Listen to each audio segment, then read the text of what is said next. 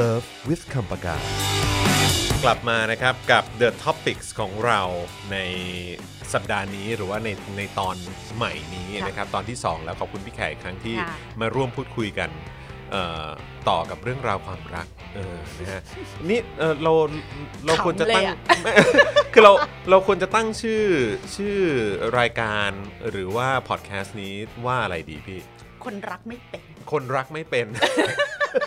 เหมือนฟังเพลเฮ้ยเหมือนไมค์ ภิรมย์พรอะไรอย่างเงี้ยมันแบบเฉพาะตอนที่แล้วหรือเปล่า เอออารมใช่ไหไมค์ ภิรมย์พรเอออารมณ์ไมค์เนอะภิรมย์พรมากเลยชอบมากเออนะอะแต่ว่าตอนคราวที่แล้วเนี่ยเรามีโอกาสได้คุยกันเกี่ยวกับเรื่องของ skill ความรักอืมเออมันก็มีคนที่มี skill ความรักเออ skill ในการแสดงออกอะไรต่างๆ กับ skill เออกับคนที่เขาก็ไม่มี skill จริงเขารักแต่เออเขาแสดงออกไม่เป็นๆใช่เออแล้วอืมจะอยู่กันอย่างไร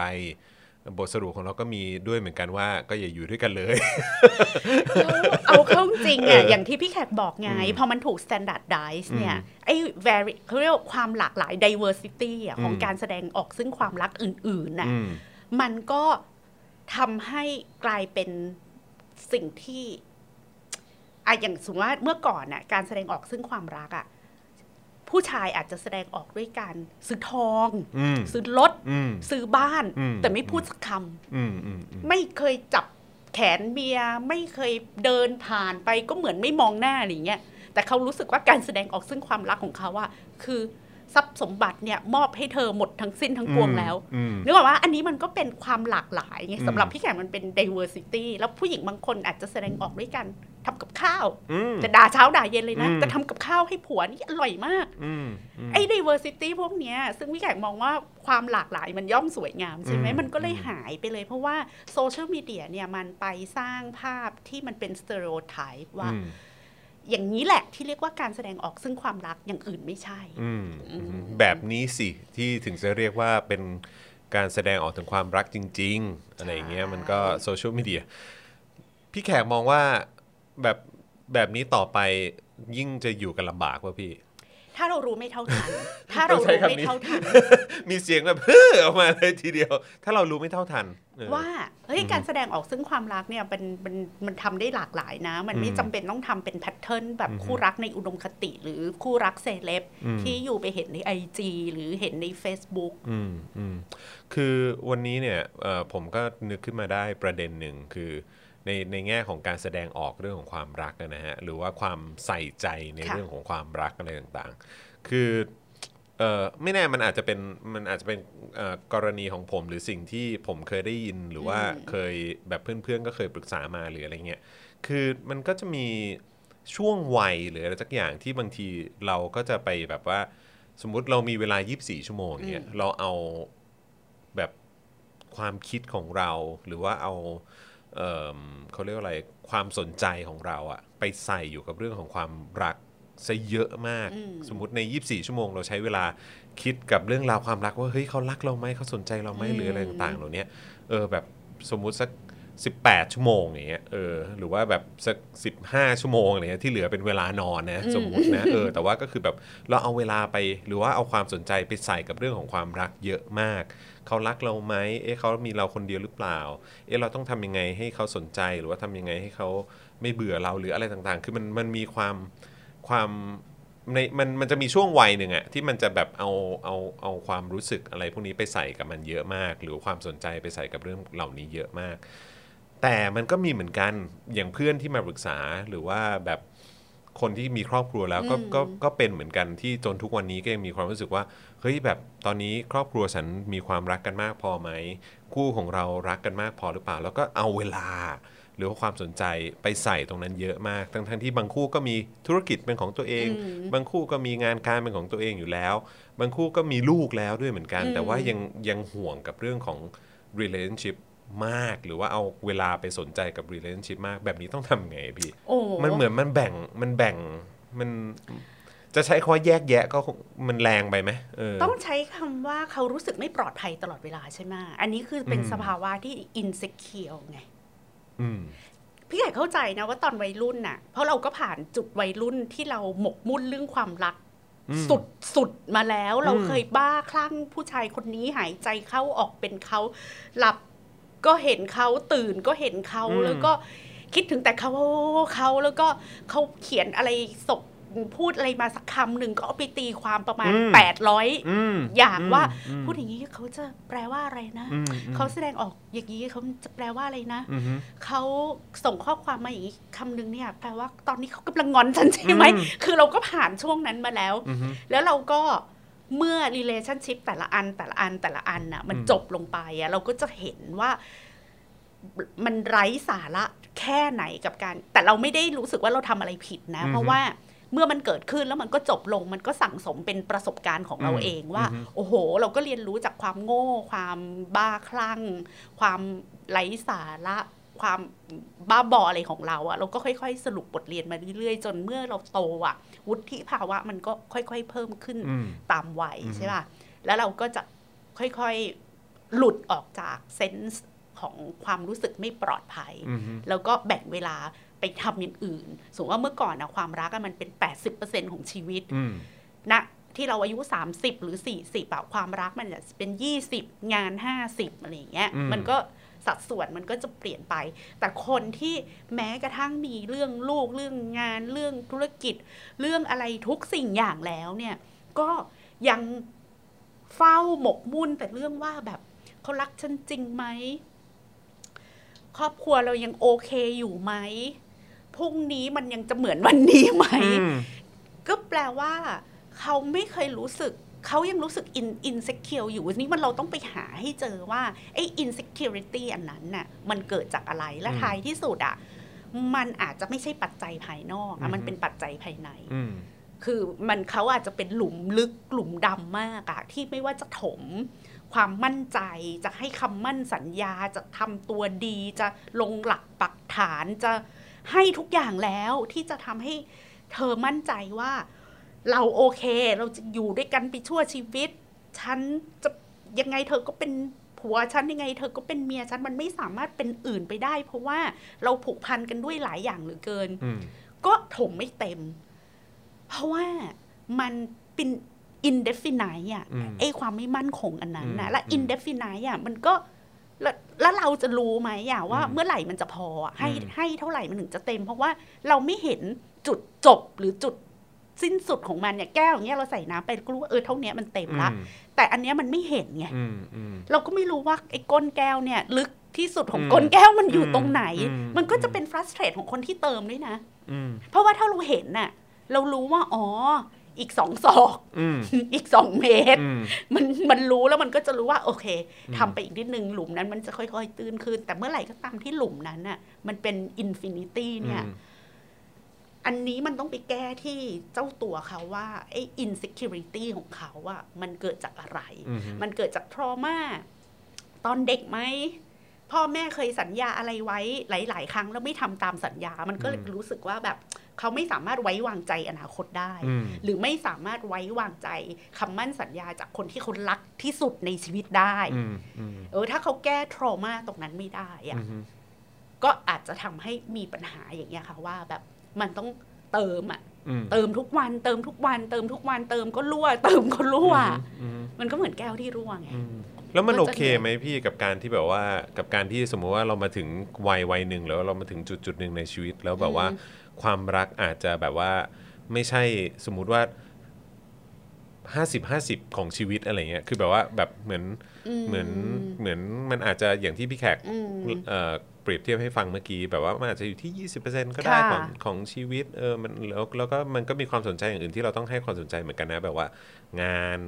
ลูกหรือว่าหมาหรือว่าอะไรเข้าใจป่ะหรือว่าแบบครอบครัวเราเองอะไรเงี้ยเออแบบว่าแล้วความรักมันมันอาจจะไม่ได้จำเป็นจะต้องเป็น 50%หรือว่า 60%หรือ 80%ของชีวิตก็ได้นะ เออแบบมันอาจจะเป็นแบบ 20%ก็ได้คือมันโอเคไหมจริง ๆ พี่ว่ามันที่ความรักไม่ใช่ไม่ใช่ทุกอย่างหรือว่าไม่ใช่ไม่ใช่เรื่องใหญ่ที่สุด อันนั้นนะควรจะเป็นนอมอืมเพราะว่าเวลาเราพูดเรื่องความรักของคนสองคนน่ะมันกำกวมมากอืมแล้ว มันจับต้องไม่ได้อย่างที่พี่บอกอะ่ะอืมคือตอนที่เรารักกันใหม่ๆอะ่ะอย่างที่เขานักวิทยาศาสตร์เขาบอกอะค่ะอืมว่าความรักที่มันมัน passionate ความรักที่มันแบบมีเขาเรียกว่าอะไรนะฟีโรโมนต่อกันนะที่มันดมกันแล้วมันก็แบบฟินเหลือเกินนะเขาบอกว่ามันมีอายุแค่สามปีไงอืมอืมใช่ไหมคะตามหลักการการทำงานของร่างกายชีววิทยาของมนุษย์อะอืมเพราะฉะนั้น การมีชีวิตคู่อะมันจึงต้องสร้างความผูกพันไว้กับเรื่องอื่น เช่น ต้องมีลูกอืมต้องมีสัตว์เลี้ยง หรือว่าผูกพันกันด้วยเรื่องผลประโยชน์อืมเราปลูกบ้านร่วมกัน เราเป็นเจ้าของสินทรัพย์ร่วมกันอือฮึแล้วเราจำเป็นต้องบริหารสินทรัพย์อะไรบางอย่างร่วมกัน คือมันต้องมันจำเป็นที่ต้องมีสิ่งที่เป็นรูปธรรมจับต้องได้อะมาเป็นสายใยอืมของความสัมพันธ์ของมนุษย์สองคนอืมซึ่ง ภาวะของการหลั่งสารอืมแห่งแห่ง passion ต่างๆเนี่ยความเรื่องเจอกันแล้วมันอยากจะกระโดดใส่กันตลอดเวลาเนี่ยมันจะมักจะจบลงไปตั้งแต่ 3 ปีแรกอืมเพราะฉะนั้นในปีที่ 4 5 6 7เนี่ยมันจึงต้อง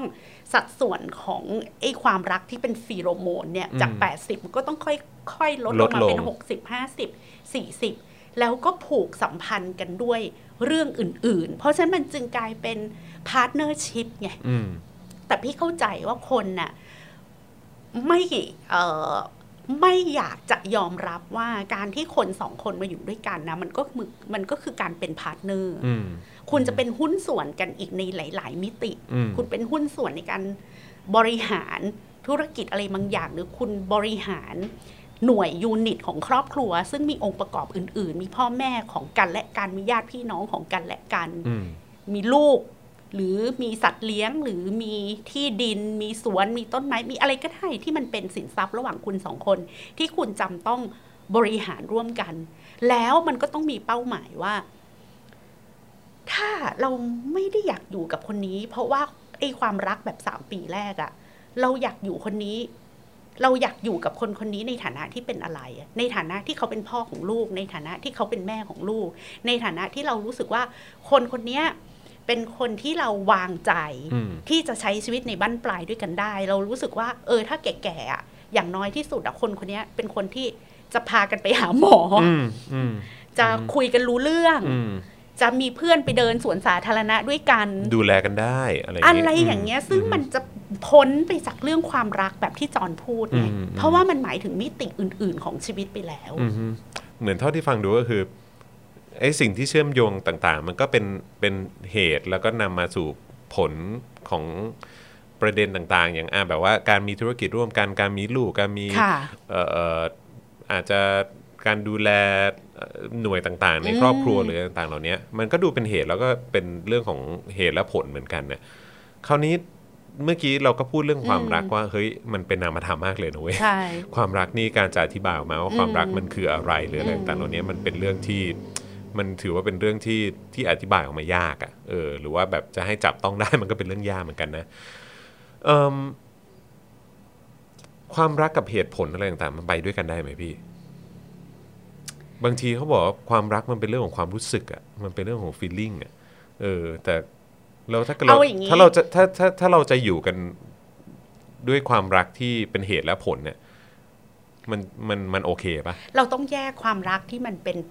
แบบ feeling เป็นเป็นแพชชั่นอืมล้วนๆน่ะอืมออกจากความรักที่เป็นเหตุและเป็นผล เพราะฉะนั้น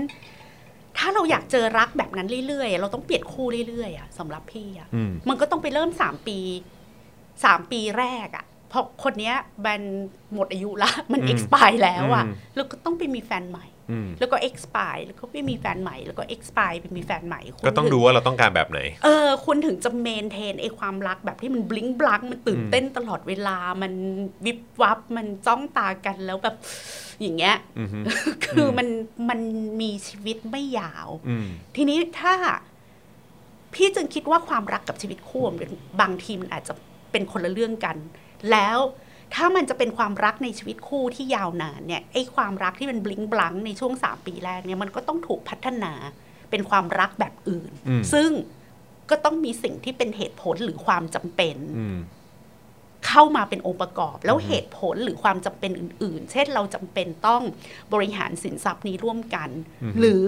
พี่คิดว่า ผู้ผู้ชายคนนี้แหละ หรือคิดว่าผู้หญิงคนนี้แหละ ที่จะเป็นเพื่อนเรายามแก่เท่าได้ แม้ว่ามันจะไม่บลิงบลังเหมือน 3 ปีแรกอืมฮึแต่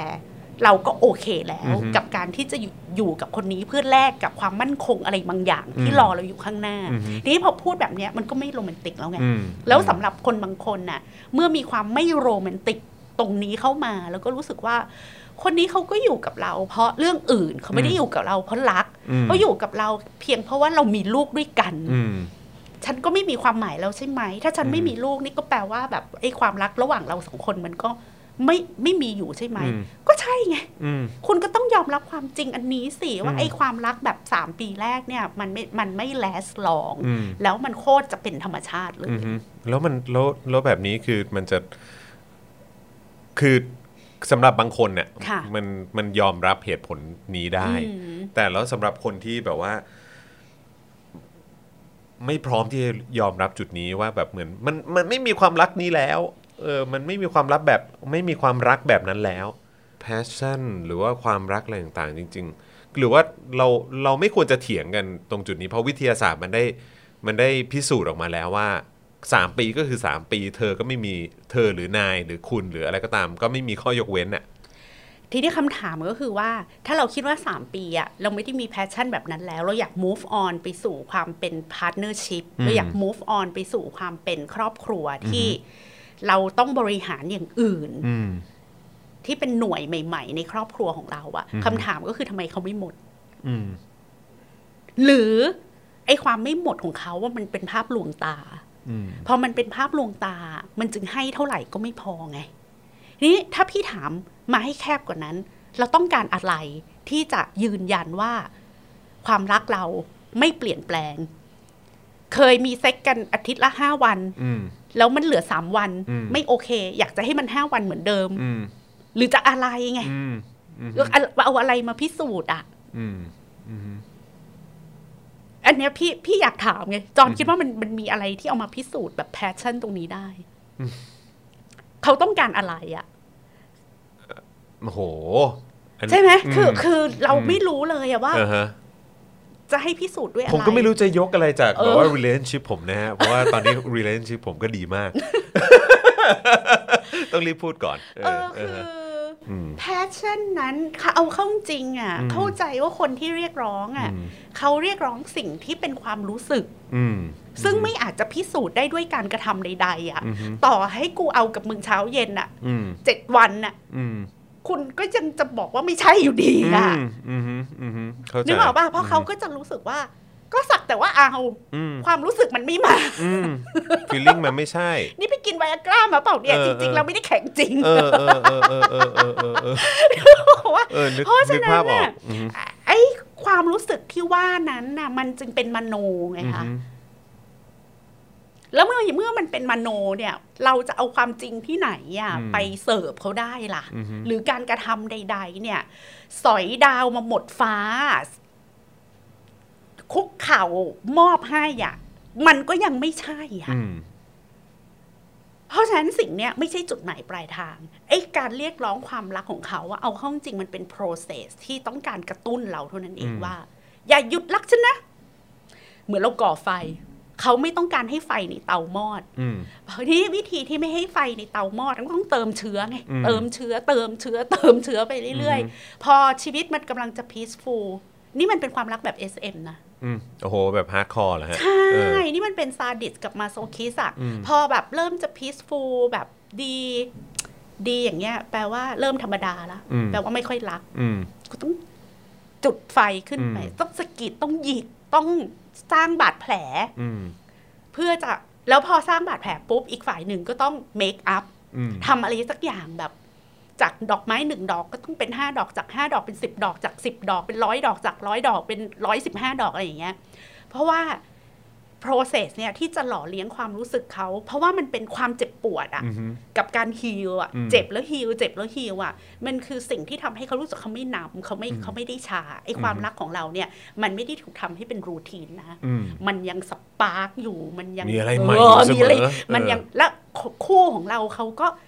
ยังไม่เลิกพยายามอืมอืมอันนี้มันเป็น SM แล้วแล้วแล้วพี่แขกคิดว่าอย่างนี้เป็นที่ตัวบุคคลหรือว่าจริง ๆ แล้วมันเป็นเพราะสังคม แบบว่าตั้ง standard ขึ้นมาเเป็นมี standard อยู่ในสังคม แล้วคนคนนั้นน่ะ มันอาจจะมีเราไม่รู้ว่าเขาผ่านชีวิตในอือฮึอดีต หรือว่ามีความแบบไม่มั่นคงอะไรมาในชีวิตอืมเพราะว่ามันหลายอย่างประกอบกันอืมอาจจะเป็นปัจจัยจากชีวิต ของเขาในอดีตอือฮึ standard ซึ่งเขาแบบเห็นว่าอืมเออ อันเนี้ยมันคือสิ่งที่ถูกต้องอือฮึ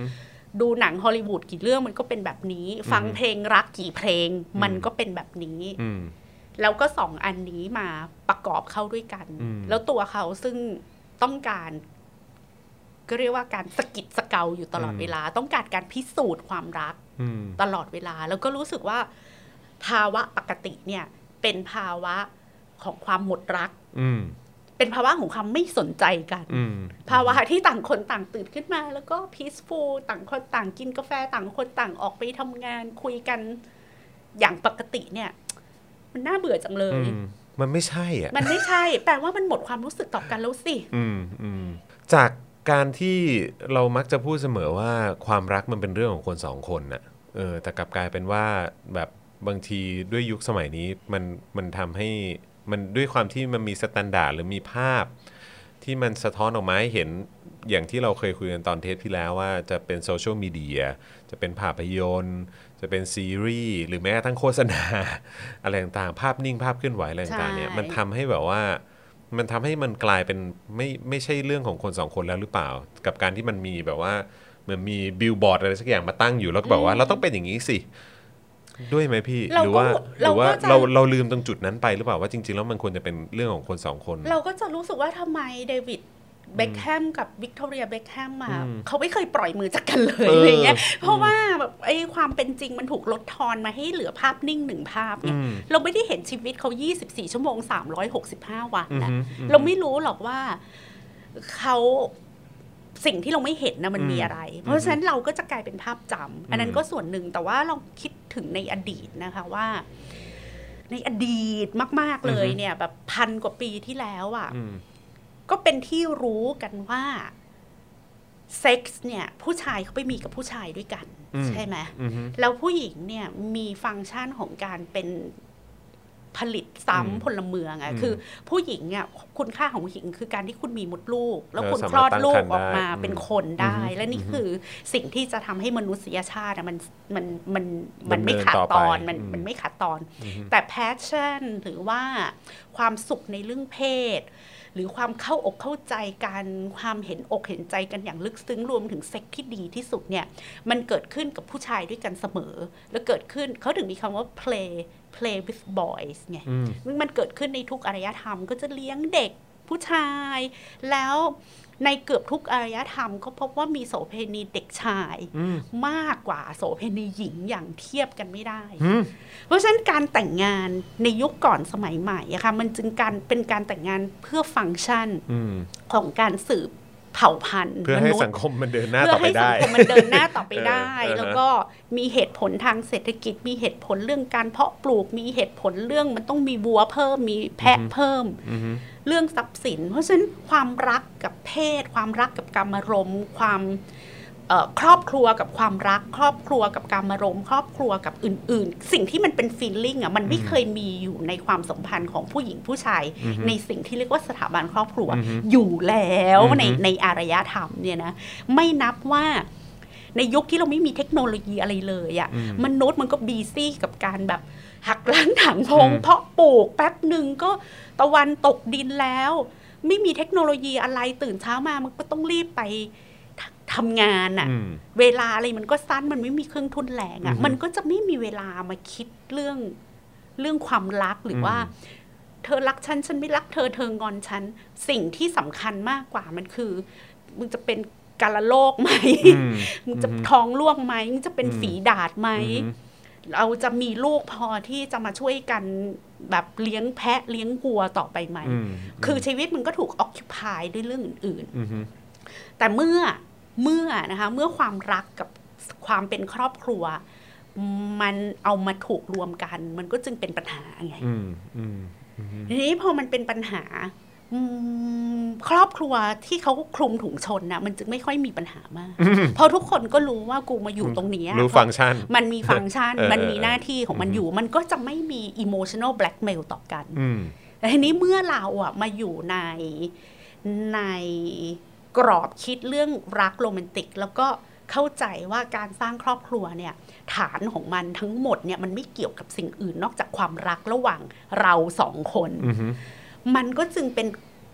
ความสัมพันธ์ที่มันอ่อนแอมากอืมเพราะว่ามันอ่อนแอคุณก็จับต้องไม่ได้ แล้วคุณก็มองว่าเรื่องทรัพย์สินเนี่ยมันไม่สำคัญเท่ากับความรู้สึกที่มีต่อกันอืมมันไม่สำคัญเท่ากับความซื่อสัตย์ที่จะมีต่อกัน และไอ้เรื่องความซื่อสัตย์นี่พี่ก็งงมาก เพราะว่าพี่เติบโตมาในครอบครัวที่ เขาคือการที่ผู้ชายไปมีเพศสัมพันธ์นอกบ้านเนี่ย มันเป็นเรื่องที่ปฏิมากเพราะเขาบอกว่ามันไม่หักขา อืม คือยังไงครับ มันไม่หักขาไง คือมันคือเข้าแล้วมันก็ออกไงอ๋อเห็นภาพเลยมันครับไม่ผใช่ว่าผัวเราไปเอาเออผู้หญิงคนอื่น แล้วมันคาเอมันอแล้วตัวติดอยู่อย่างนั้น มันหักอยู่ตรงนั้นเอะไรเงี้ยมันเอาออกมาไม่ได้เออฮะเพราะฉะนั้นมันจึงเห็นสภาพอันนิจจังมากเลยว่า เราเป็นเจ้าของจูอันหนึ่งเนี่ยนะ จูมันก็มีชีวิตของมันนึกของมันอืมเข้ารูนี้มันก็ออกแล้วมันก็เข้ารูนั้น แล้วมันก็ออกมันมาเข้าของเรา แล้วมันก็ออกเราอืมไม่สามารถเอาจูเรามาไว้ในจิ๋มเราแล้วมัดมันไว้ตรงนั้นตลอดเวลาอืมเพราะฉะนั้นน่ะเราตามเฝ้าใคร 24 ชั่วโมงไม่ได้อืมอืมดังเพราะฉะนั้นช่วยลืมไปเลยว่า ถ้าเราแต่งงานแล้วจูนั้นเป็นของเราหรือจิ๋มนั้นเป็นของเราอะอืมตราบเท่าที่มันยังฟังก์ชัน ของภาวะครอบครัวที่มันโอเค เช่น มันไม่เอาบ้านเราไปจำนองให้ผู้หญิงอีกคนนึง หรือมันไม่ปล่อยให้ลูกเราอดอยาก หรือถ้ามันเคยนอนกับเราอาทิตย์ละสามครั้ง มันก็ยังนอนกับเราอาทิตย์สามครั้งอืมแล้วถ้ามันเพราะฉะนั้นถ้ามันไปมีผู้หญิงคนอื่น แล้วมันจากที่มันเคยนอนกับเราอาทิตย์ละสามครั้งแล้วเหลือครั้งเดียว อันนั้นอะค่อยเป็นปัญหาอืมอืมแต่ถ้ามันไปนอนกับใครก็ไม่รู้ แล้วมันก็มันนอนกับเราน้อยลงเรื่อยๆ นี่ต้องมีปัญหาแล้วต้องนั่งคุยกัน แต่ถ้าเป็นอะไรก็ไม่รู้แต่ว่ายังสามารถฟังก์ชันกับเราได้เหมือนเดิมทุกประการ อันนี้ไม่เรียกว่ามีปัญหาอืมอืมอะไรอย่างเงี้ยแล้วพี่ก็เลยคิดว่าไอ้รักโรแมนติกสมัยใหม่ของเรื่องครอบครัวด้วยเนี่ยนะที่มันทุกอย่างเนี่ยมันเอาทุกอย่างมาอยู่ที่ความรู้สึกที่ความรักที่ความผูกพันที่มีต่อกันแล้วมันจับต้องไม่ได้ แล้วก็คิดว่าเมื่อแต่งงานกันแล้วอะจูและจิบนั้นน่ะ ไม่สามารถ เป็นกรรมสิทธิ์ว่างั้นดีกเราว่าเป็นกรรมสิทธิ์ เป็น private property เออเออเออเออเออเออเออคุณไม่ได้คุณล้อมรั้วเออไม่ได้นะ เซ็นยกให้แล้ว เออ เออ คุณอยากคิดว่าอันเนี้ยมันเป็น เออ private property เพราะมันเป็นอืมสิ่งมีชีวิต อืม แล้วถ้าคุณเฝ้าแต่คิดว่า มันจะไปอยู่ในจิ๋มคนอื่นเนี่ย ชีวิตคุณจะไม่มีความสุขผู้ชายก็เหมือนกัน ถ้าคิดว่าแบบนั่งจินตนาการว่าจะมีจูใครไปอยู่ในจิ๋มเมียเราเนี่ยชีวิตมันจะมีความสุขอุ๊ยนี่นี่แบบอารมณ์รุนแรงมากชีวิตมันจะมีความสุขได้ยังไง อืมอืมอืม มันต้องเปลี่ยนวิธีคิดนี้ให้หมดเลย แล้วพี่แขกคิดว่าเปลี่ยนได้ไหม ยากเพราะคนยังคนไม่ค่อยหลุดออกจากเรื่อง private property นะอืมคือคิดว่าเมื่อแต่งงานกันแล้วเนี่ยนี่ของของฉันอืมเราเป็นของกันและกัน น่ากลัวมากเวลาพี่ได้ยินคำว่าเราเป็นของกันและกันอืมเนี่ยแบบขนลุกอืมโอ้ชีวิต คนสักคนหนึ่งเนี่ยมันจะเป็นของใครของใครได้ยังไงอืมชีวิตเราก็ชีวิตเราชีวิตเขาก็ชีวิตเขาแต่ว่าการมีชีวิตคู่มันก็คือการทำข้อตกลงร่วมกันอันหนึ่งอะอืมว่าฉันกับเธอจะใช้ชีวิตร่วมกัน บนข้อตกลงอะไรบ้างอืมอืมแล้วความซื่อสัตย์อะคุณนิยามความซื่อสัตย์ว่าอะไรอะสำหรับพี่ความซื่อสัตย์ก็คือ เอาถ้ามึงนอนกับกูแบบเคยนอนกันอาทิตย์ละสามครั้งแล้ว อยู่ๆมันเหลือหนึ่งครั้งนี่ต้องคุยกันนะว่าเกิดอะไรขึ้นอะไรอย่างเงี้ยแต่ว่าถ้าสิ่งเนี้ยมันยังสม่ำเสมอหรือมันยังคุยกันได้ปรับจูนกันปรับ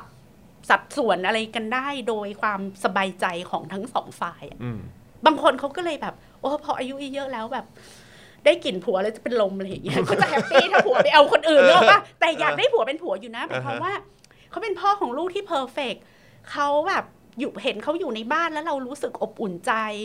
เขาดูแลบ้านได้ดีอะไรอย่างเงี้ยแล้วเราก็อยากให้เขาฟังก์ชันแบบเนี้ยอืมแต่สิ่งเดียวที่เราไม่ต้องการจากเขาคือกูไม่อยากมีเซ็กกับมึงอืมอืมอยู่ๆก็เหม็นสาบขึ้นมาอืมอย่างเงี้ยอืมมันก็จะดีกว่าไหมคะ ถ้าให้เขาไปนอนไปไปมีคนอื่นนะอืมอืมแต่ว่าถ้าเขาไม่มีคนอื่นแล้วเขาเกิดอยากไปสร้างครอบครัวกับคนอื่นนะอืมอันนั้นก็ค่อยว่ากันอืมอืมแล้วถ้าเขาไปมีคนอื่นแล้วเขาอยากไปสร้างครอบครัวกับคนอื่นนะมันก็ต้องปล่อยเขาไปนะอืมเพราะว่านั่นแปลว่าเขาก็จะไม่ใช่พ่อ หรือผัวที่น่ารักแบบที่เราอยากเห็นเขานั่งอยู่ในบ้านอีกต่อไปถูกปะอืมอืมแล้วเราก็ไม่ควรอยากอยู่กับคนที่ไม่อยากอยู่กับเราอืมอืมเมื่อไหร่ก็ตามที่เขาไม่อยากอยู่กับเรา แล้วมันฝืนอยู่ด้วยกันน่ะ มันก็ไม่มีความสุขไงอืมก็อยู่คนเดียวดีกว่าอืมมันเป็นเหตุเป็นผลของกันและกันตลอดเวลาอยู่แล้ว เพราะคนชอบคิดว่า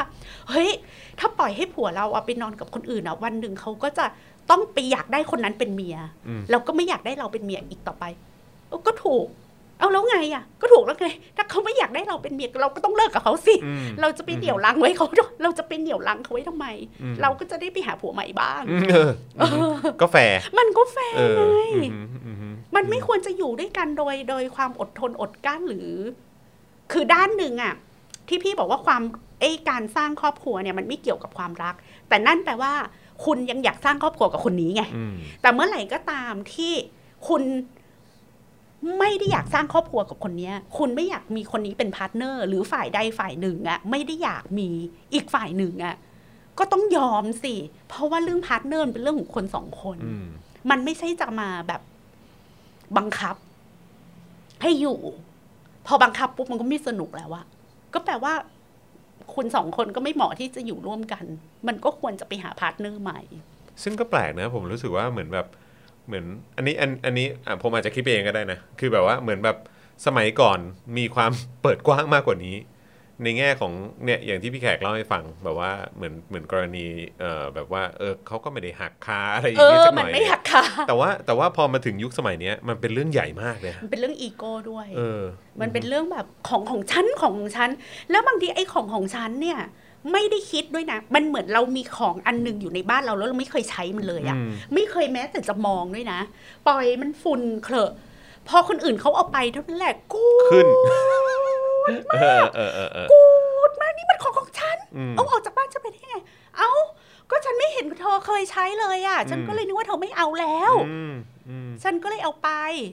บางทีเป็นเรื่องของอีแล้วโก้เออแล้วบางทีเราเห็นผู้หญิงที่มันหึงผัวหึงหึงหึงหึงหึงเข้าหึงออกหึงเข้าหึงออกกูดูสารรูปผัวมึงนี่นะอื้อหือ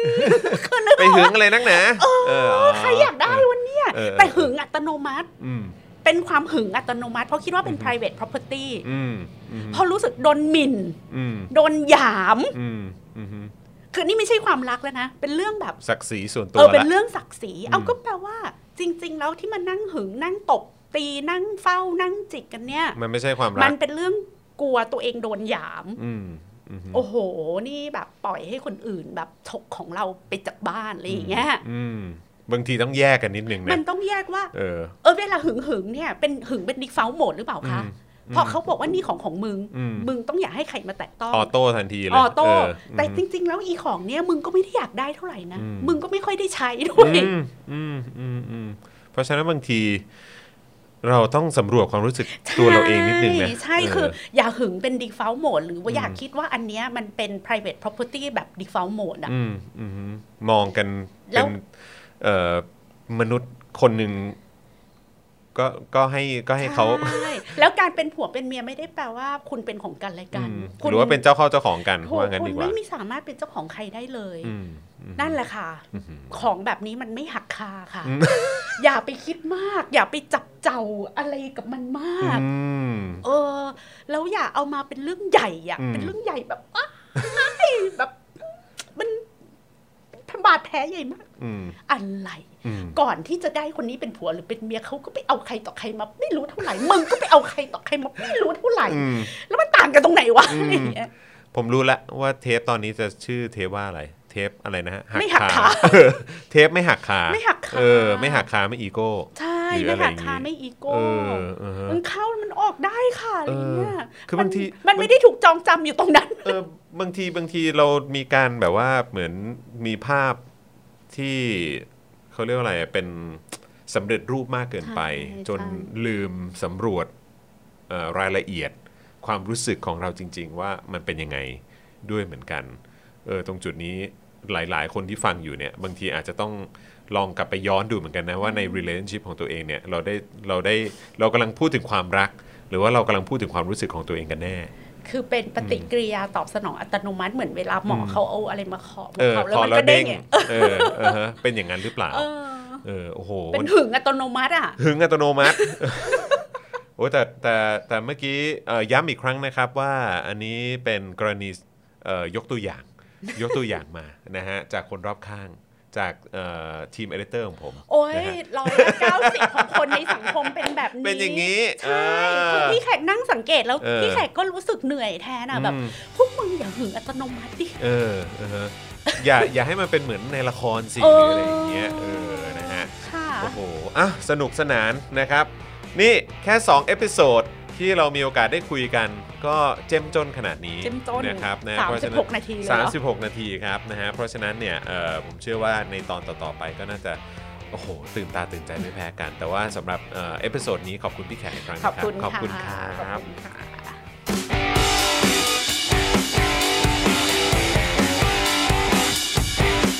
with love with คำปากา